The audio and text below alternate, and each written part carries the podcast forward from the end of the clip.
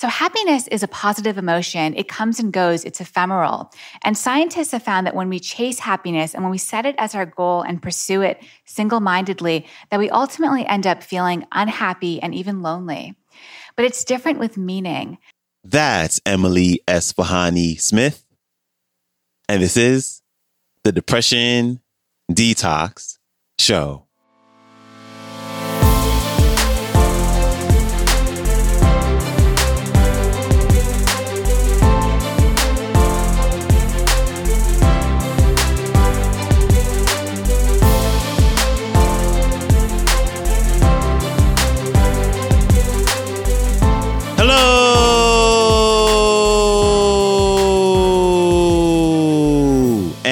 Welcome back to the Depression Detox Show, where we share ideas and stories to help you live a happier life. I am your host, Malikee Josephs. Happy Friday. Appreciate you tuning in with me today as we wrap up this week with a talk by returning speaker, journalist, and author Emily Esfahani Smith. And her message today is is about why we should avoid chasing happiness and instead to find something that is much more valuable and much more life changing.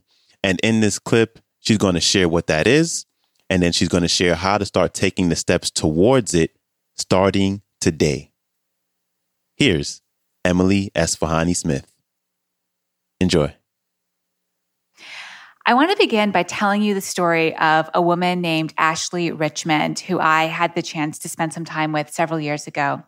So, Ashley doesn't lead a very glamorous life. She doesn't work for a Fortune 500 company. She didn't go to a fancy school like Penn. She doesn't shop at places like Whole Foods.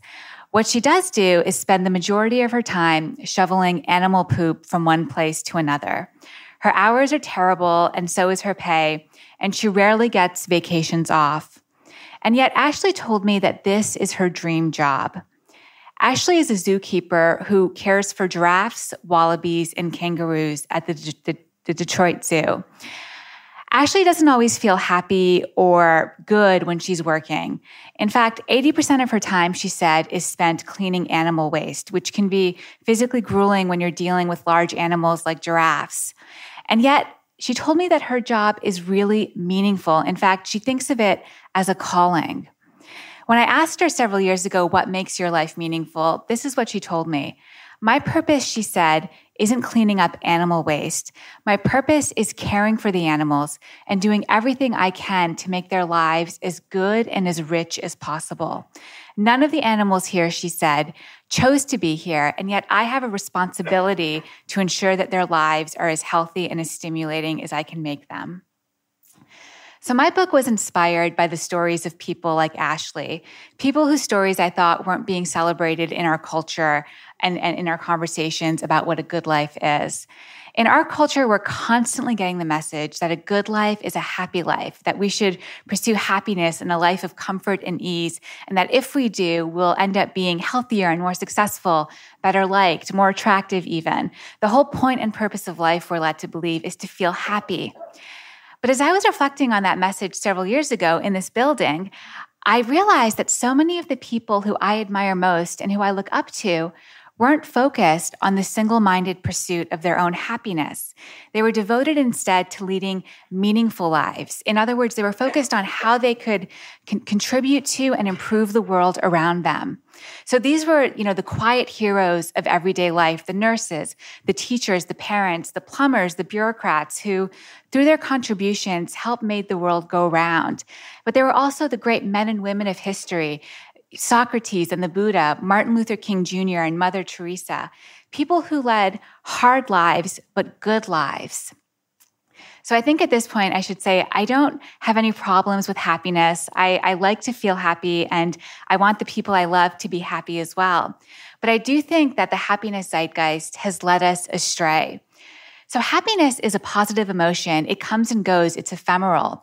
And scientists have found that when we chase happiness and when we set it as our goal and pursue it single-mindedly, that we ultimately end up feeling unhappy and even lonely. But it's different with meaning. So, meaning, the defining feature of a meaningful life is connecting and contributing to something that's bigger than you are. And when we devote ourselves to this, when we devote ourselves to leading meaningful lives, we ultimately experience a deeper and more enduring form of well being. We feel more satisfied, more at peace, more content. And I think this makes sense because human beings are meaning seeking creatures. We yearn for meaning. When we look up at the stars, for example, we don't see random balls of fire. We see constellations. We see warriors and bears. We craft myths and stories about what we see. We wonder about our place in the universe, how the world came to be, how we can make our individual lives count in the grand scheme of things. We all want to know that our lives amount to more than the sum of our experiences, that they matter. We all need a why, a reason to help us get through the good and the bad of life. And no two people I found researching my book will necessarily have the same why.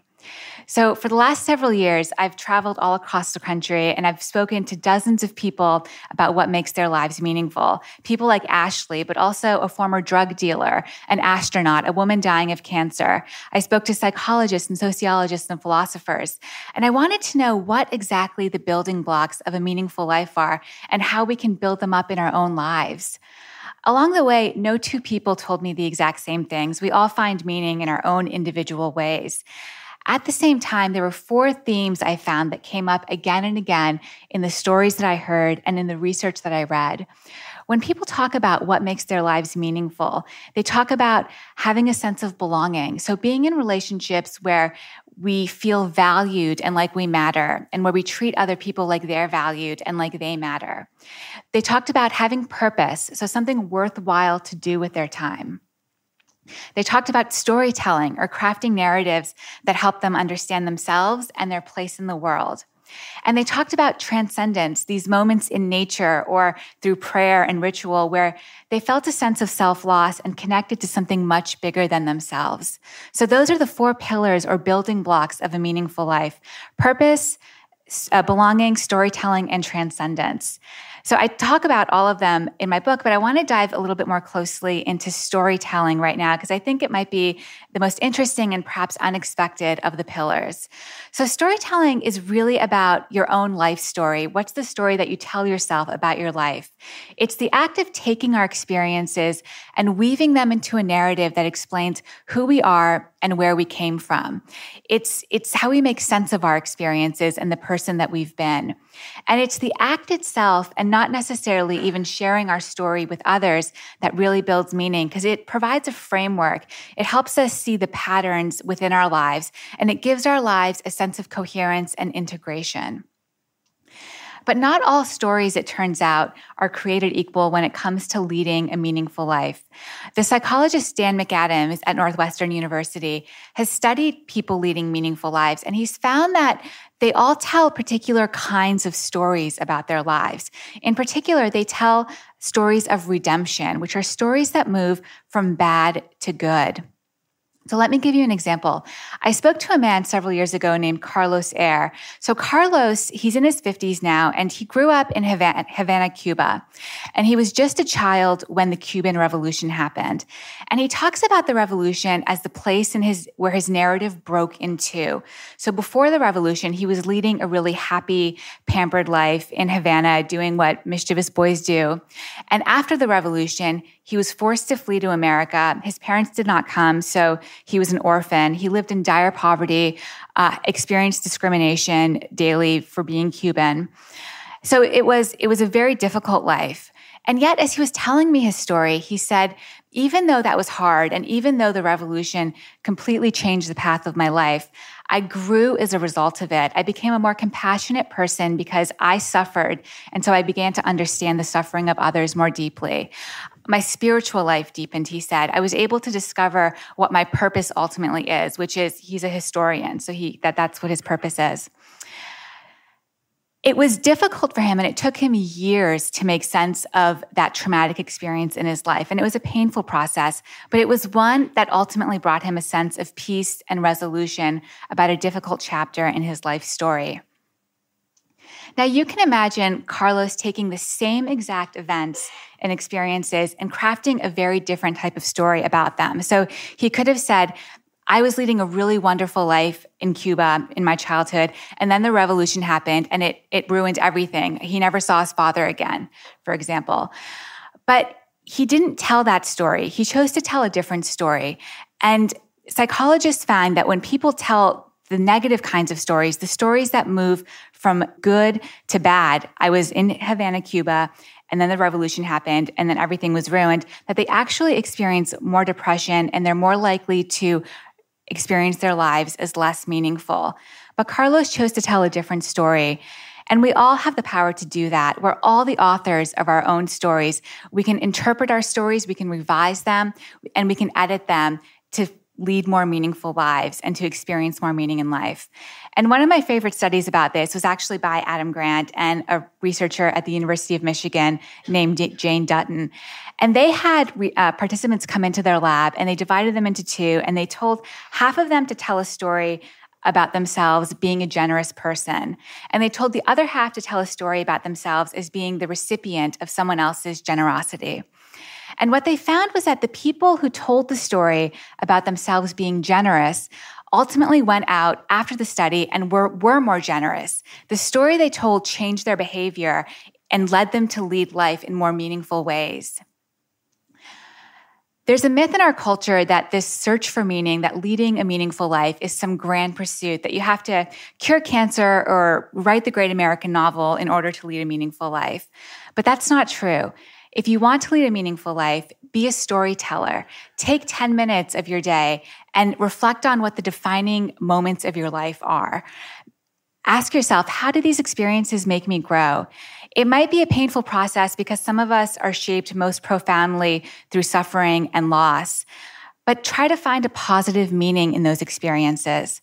We all have the power to tell and to retell our life story in more positive ways. So tell a story that moves you forward.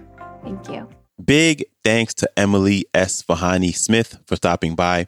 I got this clip from YouTube. It is entitled Emily Esfahani Smith on Crafting a Life That Matters. And if you'd like to connect with her or her work, you can go to her website, emilyesfahanismith.com, which is also her Instagram. And her book is entitled The Power of Meaning Crafting a Life That Matters. And the last time we had her on the show, is episode number eight, which is wow, that's such a long time ago. So you can go back and check that out if you like. And I have links to everything I just mentioned, along with a link to the entire talk. They will all be in the show description below. And that is a wrap for me. If you like the show, please give it a follow or leave a rating and review on either Apple Podcasts or Spotify Podcasts or your favorite podcast player app.